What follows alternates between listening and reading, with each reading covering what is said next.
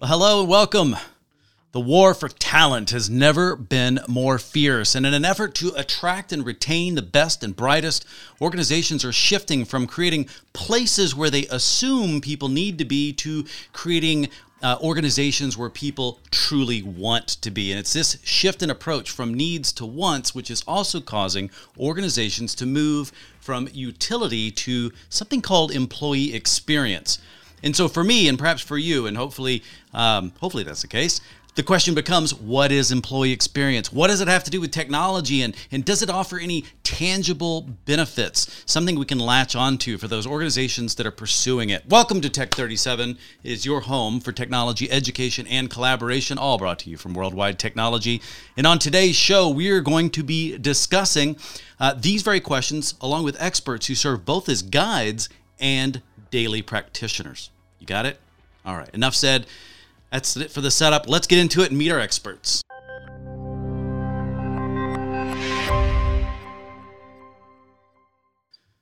All right, we are live. Hello, experts. How are you guys doing? Everybody Great, good? Rob. Doing I good. Gotta, gotta change my screens here to make sure I can eyeball you correctly. Um, all right, here's what we do. I'm gonna go a little bit different because we have a special guest. Vanessa is with us from Cummins. We're gonna talk all about what she does. She is the practitioner I referred to, but that's actually not to say that uh, that that Chris and Daniel don't have some practitioner level experience. In fact. Um, Quite a bit in different areas, but let's go through some introductions. I'm gonna actually go to Jennifer, uh, Jennifer, Vanessa last. See, even putting the names on screen doesn't help me past this name block thing I've got. Uh, Chris, uh, let's start with you right above me here. What is it you do for Worldwide Technology? Uh, thanks, Rob. So, uh, Chris Mossengren here. I manage the digital workspace advisory practice. So, this is a group of uh, experienced consultants. Uh, we operate primarily in that space between the person, the employee, and the technology that they interface with at their fingertips. So, for reference, it's things like collaboration, productivity, end user compute, uh, and we also have a sizable um, uh, c- contact center uh, practice and experience with contact center technologies as well. Um, our objectives, well, there's a lot of them, but the two primary objectives um, number one is to help our clients move from vision into strategy. And where they don't have that strategy, we partner with them to help build that strategy. Second, uh, when they have a, a demand for a technology or a deployment or migration, any sort of end user affecting or a workforce affecting transformation, um, we will uh, engage our delivery team and partner with them, uh, whether it be productivity collab, contact center, et cetera, uh, and help oversee uh, the, the business engagement side uh, of those uh, deployments, those projects, those large complex programs. Wow. Uh, and to be clear, we aren't necessarily the technology team here. Uh, we are the folks that are focused on the outcome.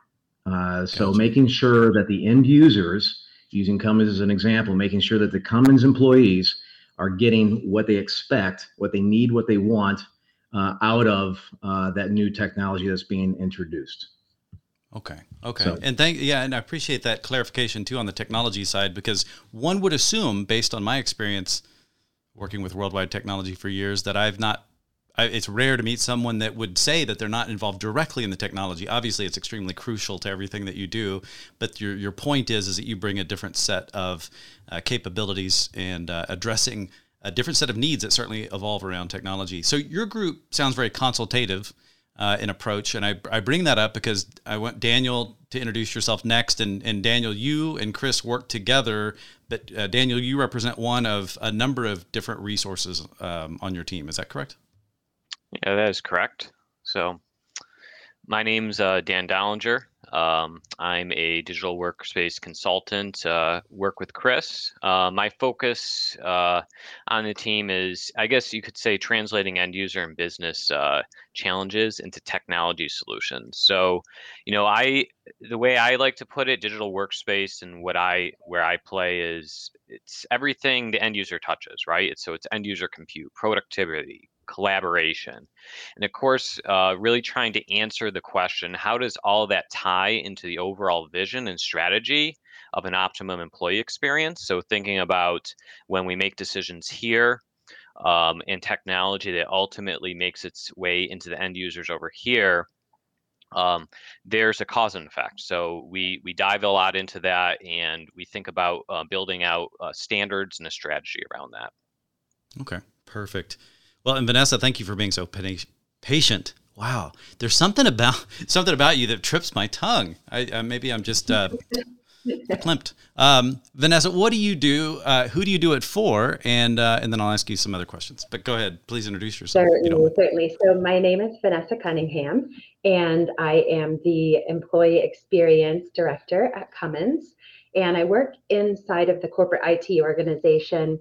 I've been in the role just uh, not quite two years, so still relatively new uh, in the world of employee experience, but certainly not new at at Cummins. I've been around since 1998 in some wow. capacity uh, and as an employee since 2004. So I've been here, there, and everywhere within the company. Well, let me ask you a question about because um, I knew the next thing I was going to mess up with is change your last name to Cummins instead of Cunningham because it just as soon as it starts rolling off my tongue, as I feel that's where it's going to go. Um, your title, uh, I have not run into a title where there's employee experience, IT director for employee experience. Can you explain, uh, define in your words, because then we're going to use that as a launching point here in a minute, but define what you mean by employee experience and how does that, why is that part of IT and, and it, it at the high level, obviously, because I know there's a lot more we'll cover in that. It's not a simple question, but please. Sure. So employee experience holistically is made up of three separate focus areas. It's certainly IT. There's an IT or technology component. There's a cultural component, which is has traditionally been called right environment or uh, workplace culture. So we'll just call it culture for the sake of today's conversation. And then there's the aspect of physical space. So your physical work environment, your actual tangible office space or office environment. And so you've got those three primary components but what we know from a lot of research that's happened over the last 10 or so years is that the most opportunity for improvement, or the worst scores, if you will, when we're surveying folks, uh, is within that technology space. So folks are relatively happy with their workplace culture. They're relatively satisfied when it comes to their physical work environment or their workspace. But when you start talking to them about their technology tools, they have lots to say. Opinions? So yeah uh, we have we have lots and lots of opportunity to improve uh, and to do a better job at improving that that overall employee experience by uh, manipulating what we're doing in the technology space. So I know the employee experience will grow within Cummins, but we've decided to funnel our initial efforts where the most opportunity lies. So that that brought me here to the IT space. Gotcha. And I want to get back to your fuller story really for the for the majority of this episode because there's so many things to build off of because I hope you don't mind but I, I in terms of today's discussion I feel like Cummins and what you represent are really kind of a poster child not of what you've accomplished but what you're working towards uh, just mm-hmm. to acknowledge the fact that I don't think you you know you probably the type of person you'd never say you're finished um, based on what I've what I've learned so far. Yeah. um, let's I want to get some definitions down to make sure that we've got the the uh, what is it called the lexicon right? What is the right way to say that? Daniel will correct me on my English here in a, in a minute, but um, in fact, let me since I'm picking on Daniel, let's start with Daniel. I want could you lay out uh, personas because I want to establish that as kind of a foundation before we kind of move through the rest of the discussion. But what are personas when it relates to the employee experience? What is meant by that, and kind of what are personas typically divided up between? How do we need to understand those?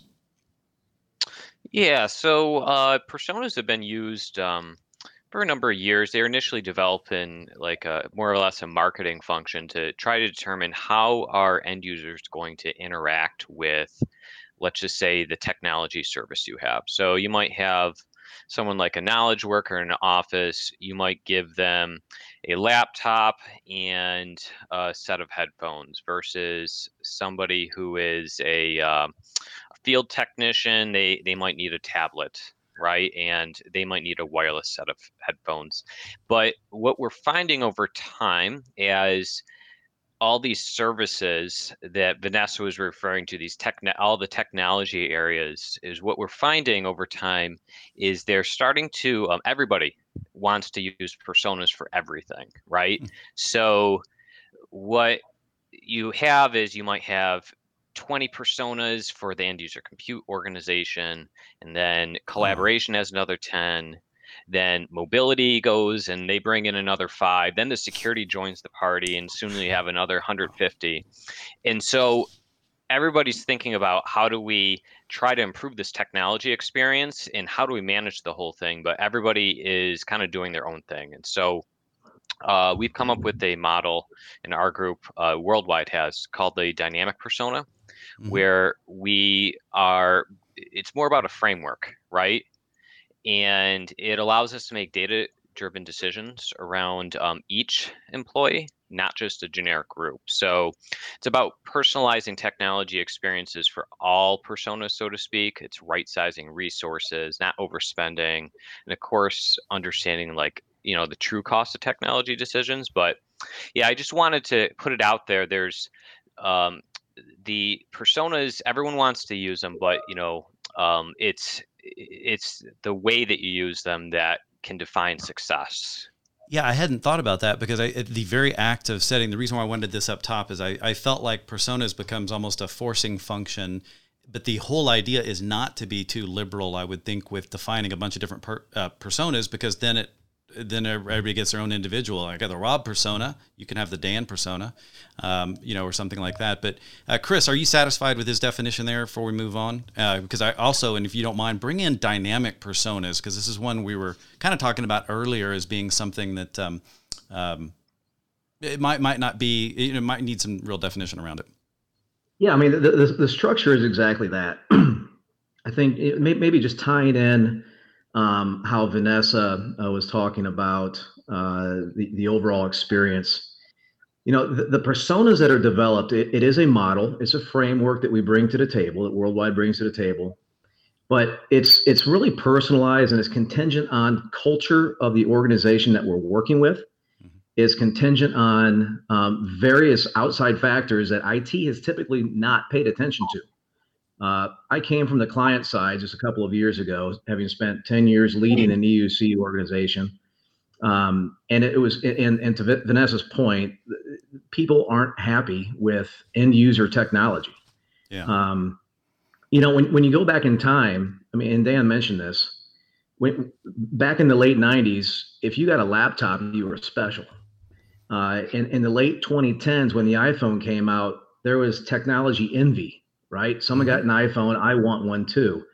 And then tablets and so on and so forth. So when, when you think about the persona, it's a structure that is that is a flexible structure that we bring forward.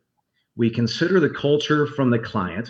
We consider the outside um, co- components that weigh in on this, including COVID, including where people need to work, including the, the the merger of work and life. Some people try to call it balance, but it's not balance. You can't balance work and life. It's integration anymore.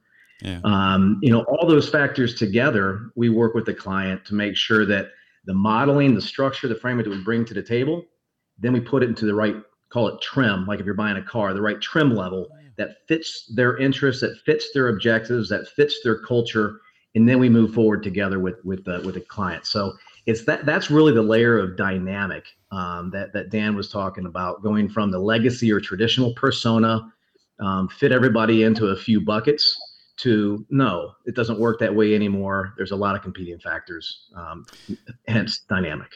Yeah, this this Vanessa, this is where you jump in and say, what's the reality for you guys, and what's been your experience with using personas? Sure. So one of the things I wanted to comment on um, Chris's remark there about having different trim levels or different uh, hardware requirements, we've developed our personas a little bit further, and we've started to look at communicating, tailoring the communication experience or the messaging experience by persona. So if I need for everyone who's got a laptop to do a Windows upgrade, for example, for the office based persona, I can just send out an email with a link and say upgrade upgrade your windows. The executive persona, I'm probably not going to just shoot them an email and say, "Hey, update this yourself," right? So I need to handle messaging and instruction and communications for that persona differently than the office persona. And then go a step further. Our remote workforce that's tablet based or uh, like iPad based, they don't need to get, get that message at all. And the shop employees definitely don't need to see that message. So, where in the past we've tried this one size fits all approach and you just blast out to 65,000 people this message about updating your uh, operating system, now we take a more strategic approach and tailor that message by persona type so that we're not frustrating and overwhelming folks with a bunch of technology messages that mean nothing to them. I like what you're saying there too, because what you're calling out for me is the fact that we don't want to over rotate towards this is just about who gets what kind of devices and what kind of access or something like that. You're talking about operational things that are very important. But just to make sure that we're clear on this, before we get to kind of how you met worldwide technology in this in this pursuit as well, um, per, uh, personas versus titles. Is there sometimes some confusion about trying to first align those things? Yeah, so that's uh, that's some work that's underway, and I think that's work that will last for quite some time. We're trying, we're attempting to take um, to map, if you will, our titles or our positions within the company to a specific persona type. And we use seven standard personas. I think we'll end up with six by the time this is all polished up because uh, we have some personas that are so similar that I don't know that we can justify mm. keeping them separate. Um, but at any rate, you can um, you can use those different persona types to really drive um, all sorts of things. So not just communication, not just hardware, but when you start mapping them to specific uh, position types, uh, it makes it a lot easier going forward. You may, uh, in the past, you may have just communicated by function or communicated by department or by organization. And when you start to map all of those uh, to a specific persona, you can just really fine tune and personalize those messages to be a lot more meaningful than they might have been in the past. Tell me a little bit about okay, your job is relative your role is relatively new in terms of the the title that you now carry and the responsibilities that you've been moving forward. And and when you were still kind of new in that, even though you've been with Cummins for what over 17 years, uh, mm-hmm you met Worldwide Technology and Daniel and Chris. Maybe I don't know if you knew them prior, but can you walk through kind of how how you met them? You're working. It was an end user computing strategy that kind of then they helped open your eyes to some other things that needed to be considered. Yep, that's absolutely right. So uh, today at Cummins, we all have a we all have one of you know five or six standard types of of PCs that we use. All of the the PC using uh, folks. So we were looking at uh, kind of the next generation of that that rollout, that deployment of physical devices, and we really kept getting caught up on what uh, what type of devices we should be offering different folks. Should the executives have access to devices that the standard office uh, persona person doesn't have? Uh, clearly, our engineers need a different level of computing power uh, from somebody that's running just regular finance and spreadsheet kind of stuff. And so, um, as part of that end user computing computing conversation, we met with Worldwide Technologies, and I think we even came with a loose idea or outline of what our persona set would look like. And we spent a few days with them in a conference room, just really brainstorming uh, about what these personas really should look like, how many truly unique user cases we had. Um, and they helped us not only validate the set of personas that we had, but really think through and develop those kind of day in the life exercises that led us to feel pretty confident with the persona set that we have today. Now, our persona set right now belongs to and is owned by the IT function. But every single day, I feel like an evangelist because I'm trying to get the HR function to adopt our persona set, the finance people, even at times, to adopt our persona set as you're trying to allocate, you know, and budget by employee type what their uh, their allowance so to speak needs to be and so i'm really trying to get everybody on the same page so that across the company when you're customizing the experience for an employee, you have a really good foundation of this is the hardware they need, this is the software they need, these are the communication styles they prefer. You know, this is this is how to make that experience the best for that particular type of employee. I hope that makes sense. I think so. Chris, what are your thoughts? Yeah, no, it makes sense. Uh, even if it didn't make sense, Vanessa, I'd tell you it makes sense. No, I'm kidding. So I, I think at the end of the, additionally, I will say that beyond beyond just the the ex, employee experience component the engagements where organizations actually go forward with a dynamic persona modeling assessment there's other value there too. Um, so employee engagement, absolutely. At the end of the day, that's the number one outcome. But there's also um, understanding how employees work. Why is it un- uh, important to understand how employees work? Well, IT. Think about all the all the dynamics within IT. Number one, they got to have the right tools and solutions and services out there for the right type of person. Right, not the conflicting things. And employees want with their fingertips what they need to use. Um, far too often, there's conflicting technologies. Employees don't have a standard shared way to communicate. It creates confusion. And from an IT procurement perspective, there's licensing out there all over the place that's being unused. So knowing what end users need to have, want to have, uh, not only does that streamline licensing procurement costs, it also helps d- define what the IT operating model should be as well, a support structure. So should we support, you know, apply more time and money and resource and labor to this kind of service or that kind of service? Also, it helps IT understand trends. But I think the, the biggest thing, and I've, I've done some of this persona modeling in, in, in a prior life.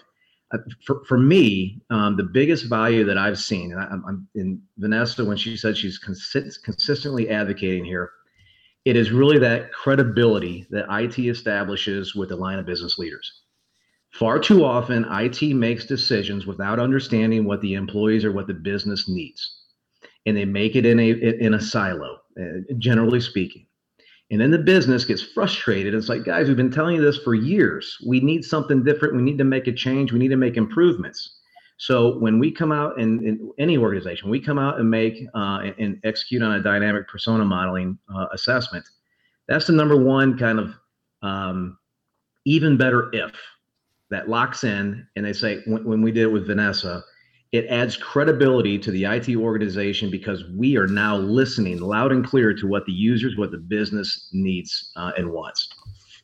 It sounds like there's an importance of having a framework for eh, because it sounds very simple and overly trite to say you need to ask employees what they want and i but i would say probably most employees don't know what they want uh, in most situations in the sense that you've got to give them a framework in which to answer that question and or to understand their roles so that you can be an enabler since yeah vanessa you're kind of nodding your head there. It, it, it, am i am i saying anything correct there or how can you fix it for me?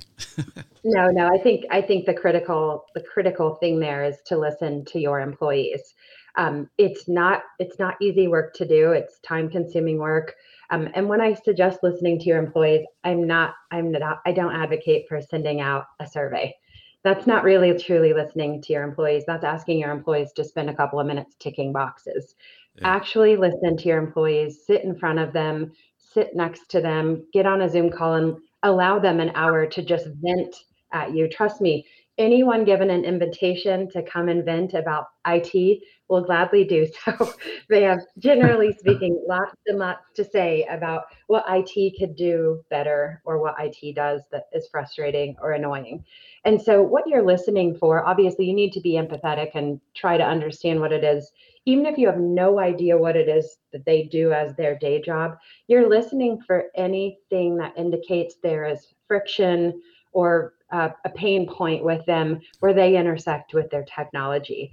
And it's it might be something just as simple as every time i open up my email all of my conversations are stacked and it drives me crazy. I can't find what i'm looking for. That's a simple fix that we can walk them through. But until you sit down and listen to the fact that you've got you know 10% of your employees who don't understand that you're never going to be able to target a communication to them to fix it. So there is a very, very important aspect of just listening at all times to what it is that your employees have to say about their experience.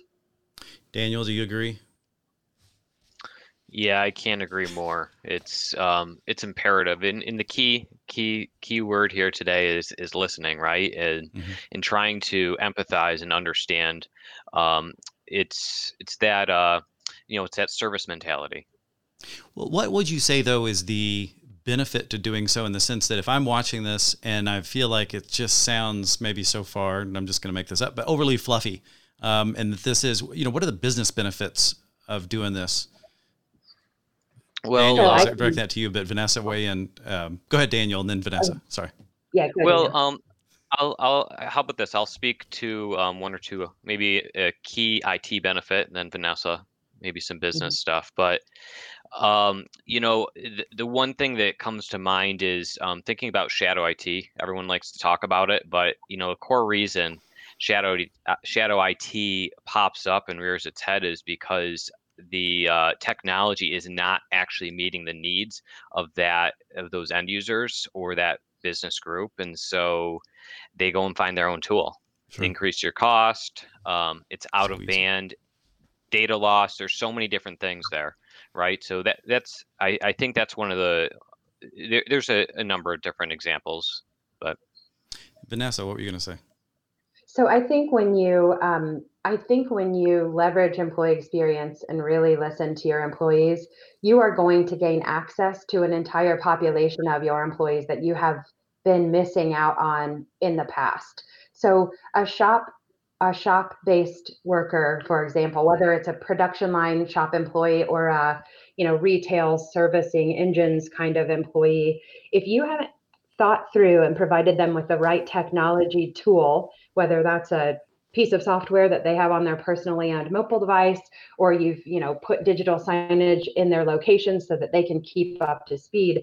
If you're not tailoring communications to them that are easily accessible for them you've completely left them in the dark about company news, about mm. important initiatives. And so it doesn't speak a lot to how much we value our employees if we ignore them and we don't talk to them. And we all know that there's tremendous value in having engaged employees. And how on earth can you engage an employee if you don't ever communicate with them? So establishing these personas and really thinking through how you reach each one of those persona types is going to give you access that you've never had before to a population of your employees that would probably feel a lot better about their experience and stay a lot longer with your company um, than they they might otherwise do. So there's just a tremendous value in terms of you started out the call with retaining the best and the the brightest. Uh, you're going to be able to do that a lot more effectively if you're connecting and engaging your employees. Yeah, no, we've definitely seen that play out. I this may be a little bit of a hot button based on what I understand, because we talked a little bit about this before, and you kind of hinted at it with your survey opinion, uh, Vanessa. But how do we measure change, and what is the right way or right way to? Because and the reason why I bring it up also is I want to set expectations correctly for the right way to look at this. Um, can you comment on measuring success in this area? Yeah, so this one is, uh, as you said, it's a little bit of a hot button. I have a lot of uh, mixed emotions around trying to measure employee experience. You're so, in a safe place. Just go ahead and release. Okay. okay. it's only us, right? Yeah, so, just us. Um, I think that uh, the the overarching big picture metric of effective employee experience is retention. If you are uh, giving your employees a good experience and they feel engaged and valued as employees, they're going to stay with the company longer. And that's really what we want, right? We want you to come, we want you to be engaged, we want you to be productive, and we want you to stick around for as long as mm-hmm. you can. Uh, so that at a high level is what you can measure. There is a uh, there's this drive, and I understand some folks are just very data driven, but there is this drive to measure a bunch of subcomponents of that. So. Okay we have, uh, for example, we have these regular calls that we uh, we call them water cooler chats. They're just not work related. Let's all get together and socialize, have a social chat for, you know, an hour once every five or six weeks. These calls are sometimes attended by 40 employees. They're sometimes attended by five employees. But we get on the phone and we chat anyway. I host the call. The conversation goes all which all all, all different directions. Now I could start measuring that call. I could measure attendance. I could measure how many different employees spoke. I could yeah. measure how many different organizations were represented in those who spoke and make the assumption that if they joined the call and they spoke, they are engaged employees. But at the end of the day, that is not a meaningful metric.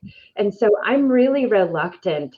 I'm really, really reluctant to spend a lot of time measuring employee experience initiatives just because I think that's effort and time spent that yeah. could be redirected on listening to your employees, engaging with your employees, trying to think of better solutions for each persona type. And so I just I don't see a ton of value added to trying to measure and add tick marks for employee different aspects of employee experience. Chris, you, you have a body language yeah, so, of wanting to comment. Yeah, no. So, so uh, to- totally agree with Vanessa. This is not a. This is there isn't a recipe um, for this right now. But what what I will what I will say um, is when when when you implement or execute a dynamic persona modeling engagement ahead of an end user or a workforce transformation project or program, what you what you can and what you will should and can measure is the adoption the enablement of services. So if you don't know what your employees need, mm-hmm. and you deploy uh, Cisco WebEx, Microsoft Teams, Zoom across the enterprise, a big UC uh, deployment. If you're not sure what they need, then the likelihood of your success getting 10,000 people on board and using the new services that you've paid a lot of money for is low. If you know what the employees need, and you're partnering with them how to communicate most effectively to Vanessa's point, how to communicate with them, how to sequence them for migrations, you know, batch the right people together so those Venn, those communication Venns, they're, they're operating cohesively through the migration. Then you can measure the adoption. Who needs to be trained? And, that's, a, that's an important point is adoption as well. Training. I, I used to just say, hey, forget it. Everybody's going to pick it up, right? It's technology. How hard can it be? I used to be that guy. Um, but after being burned on several occasions years ago, it's been many years since I've been burned, Rob. Um, but years ago, when I was burned, it was it was clear that understanding your audience is absolutely imperative for the success of any sort of transformational um, engagement, especially when it comes to training and the adoption and the effective use of that technology. To Vanessa's point, make them happier, work smarter, work faster. Yeah. And Vanessa, if I'm am I remembering correctly that did you used to work in I hope I'm getting this question right because I talked so much.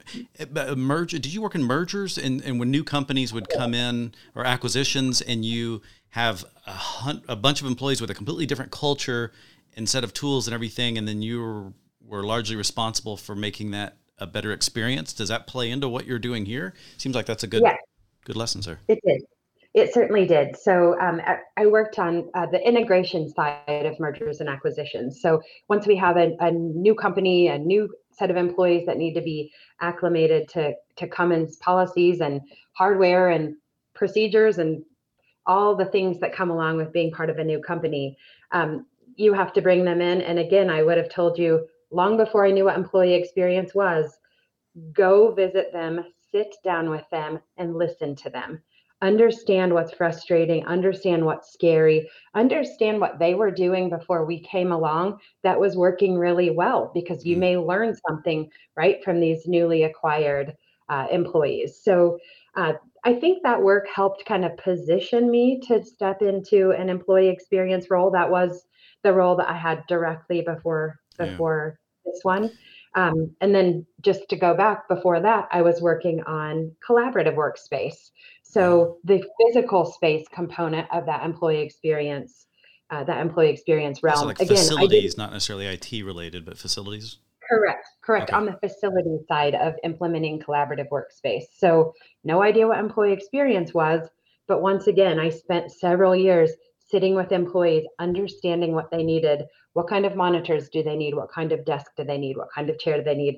And so it all kind of goes back to the foundation of listening and understanding the needs of your different employee types. And that's why personas feel so relevant to me because I can think back to nearly every position I've held at Cummins.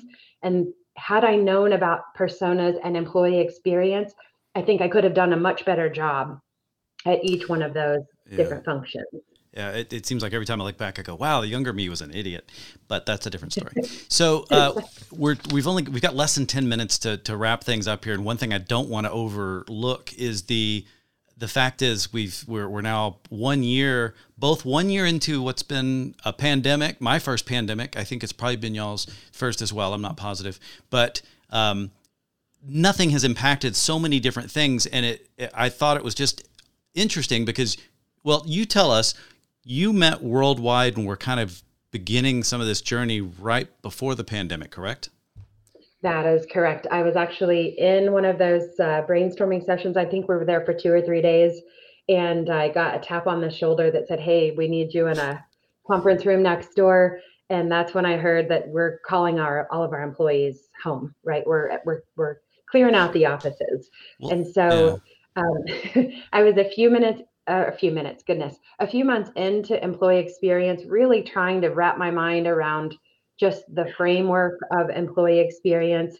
And I had started putting together a roadmap for what the next, you know, two to three years is going to look like. And literally in a period of three or four months, we had to accomplish a year's worth of stuff to get employees to a spot where they could work and collaborate and be productive and be effective in their new office environment, which was their home. Yeah. And so it just expedited that process in a way that I don't think anyone dreamed was possible. But with a really awesome team and a bunch of collaboration between organizations, we got it done. But we keep going back to the foundation work that we did on these personas, and it's just been super, super valuable throughout the whole process. Well, it's, it's a good reminder, too, that, you know, it won't be a pandemic hopefully. Uh, but there's always something impacting the business where it seems like as soon as you lay down some plans, like these are our personas and this is how we're going to execute, and then things change in the business. There's a different acquisition. There's a different change in the market. There's a move uh, to, away from fossil fuels, maybe. Or, you know, that's big change. But um, you know, different things. I know you guys deal with constantly, being uh, so tightly with energy uh, and energy production and such. But um, Daniel, I it, it feels like it's important to develop both a structure, but a structure that is flexible and um, and and and really unique, perhaps to the culture that exists and the culture where it's trying to go. Perhaps how how can worldwide technology help with pulling this kind of thing off for anybody that that wants to start running down this path like Cummins has been doing? Well, it, it first starts, I I would say, with um, really understanding that there's there's a challenge and understanding that um, the way that someone else has dealt with it isn't uh, there is some sort of uniqueness to to your own organization and it's really about listening and looking at looking inward and trying to understand that but it's it's also about um, bringing the right stakeholders to the table right? So thinking about who are the other core leaders the the core people involved they're going to be able to help drive this forward who who have um, have some um, decision making capability in this. And um, you know uh, and it's also you know thinking back to to what vanessa had brought up around um, how she engaged us you know we have um, we have in envisioning sort of um, we, we will sit down with you guys with with organizations to help walk them through thinking about planning thinking about a uh, a way to i guess we, we call it the dynamic persona assessment but thinking about what does your strategy need to look like take into consideration? Are we covering all our bases? You know even thinking about right now where not every organization is sure about what's going to be happening as things are opening up. Um, I was talking to a technology leader uh, just last week, and HR is asking him, who needs to go back to the office, who's allowed to stay remote. And he's like, well, that's not my job. Right. And so we kicked it back to there. So there's this hot potato going back and forth. But to be honest with you, um, everybody everybody has to make that decision it's not one yeah. it's it's working across groups and and we can help expedite that we can help um, bring together the right groups and walk through those and, and build out those personas around trying to understand that. And the, the key output is really driving towards that strategy right? To, to determine um, the next steps. Perfect. Um, hey rob, rob yeah. if you don't mind let me, let me jump in as well on that one. So during the persona engagement um, there are many multiple checkpoints with the line of business leadership, with the IT champions and sponsorship to ensure that the way that we are evolving down the persona path within that kind of at, at times boutique culture of that specific client that it fits and it feels right yeah. and recall this isn't just you know don't call us to say we need a persona assessment there's there's always a driver behind that yeah wow. vanessa mentioned you okay. mentioned it vanessa vanessa vanessa mentioned it um, acquisitions. If I'm going to purchase another company, should I just assume that the other company that I'm purchasing has the same technologies and their users they're using the same technologies and the, and they're just like us? No, that's a false assumption. uh, if I'm about to uh, launch a big transformation, right, O365 or a big UC uh, program across the entire organization, do, sh- should I just assume that I understand as IT what how the users communicate? Do they have headsets? Do they have the right headsets? Where are they? Are they in the office yet? Are they back home? And then one last one, um, really around um, that that that licensing component. So again, there are cost savings opportunities to right size the amount of technology for the right people uh, as as these uh, personas are, are evolved. And at the end of the day, the output from a persona from a DPM or a dynamic persona modeling engagement that provides that organization with the strategy to go forward, continue down the path that they're going, whether it's a technology deployment, whether it's training, whether it's employee experience targets, and they're they're doing so smartly and they're doing so in partnership with the business. That's the cr- critical part. Gotcha. Well, it's time to wrap up, but Vanessa, I just want to give you the last word. If you want to say that Chris or Daniel got anything wrong there, this is your chance. but uh, final uh, final comment about what we should remember going away, perhaps.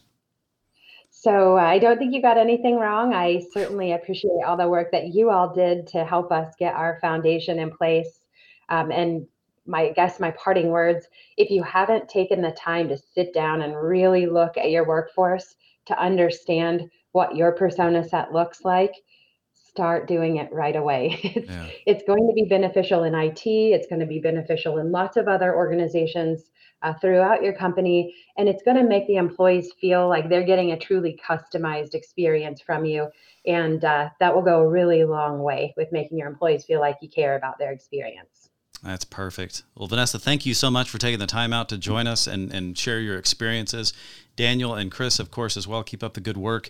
And I just want to comment. You know, it strikes me that that um, uh, this is the page I've got up on the screen now where most people are probably watching the show from as it streams. But WWT.com is exactly where you go to both engage these resources and it's but it's not just a website it's literally a communication platform yeah, that continues to grow and provide value whether it be deep technical access to the advanced technology center or engaging and understanding a bit more about what these teams are doing and the and the programs. Links to everything that we've been talking about can be found at the bottom of this page here where you went to register for the show. And if you're watching the replay again just go back to wwt.com join update your profile and interact. Make some connections. I've been doing this and it's been valuable because I know that I can always call on someone that's an expert expert in a certain area that I need some help with, and WWT's always been there for me as well.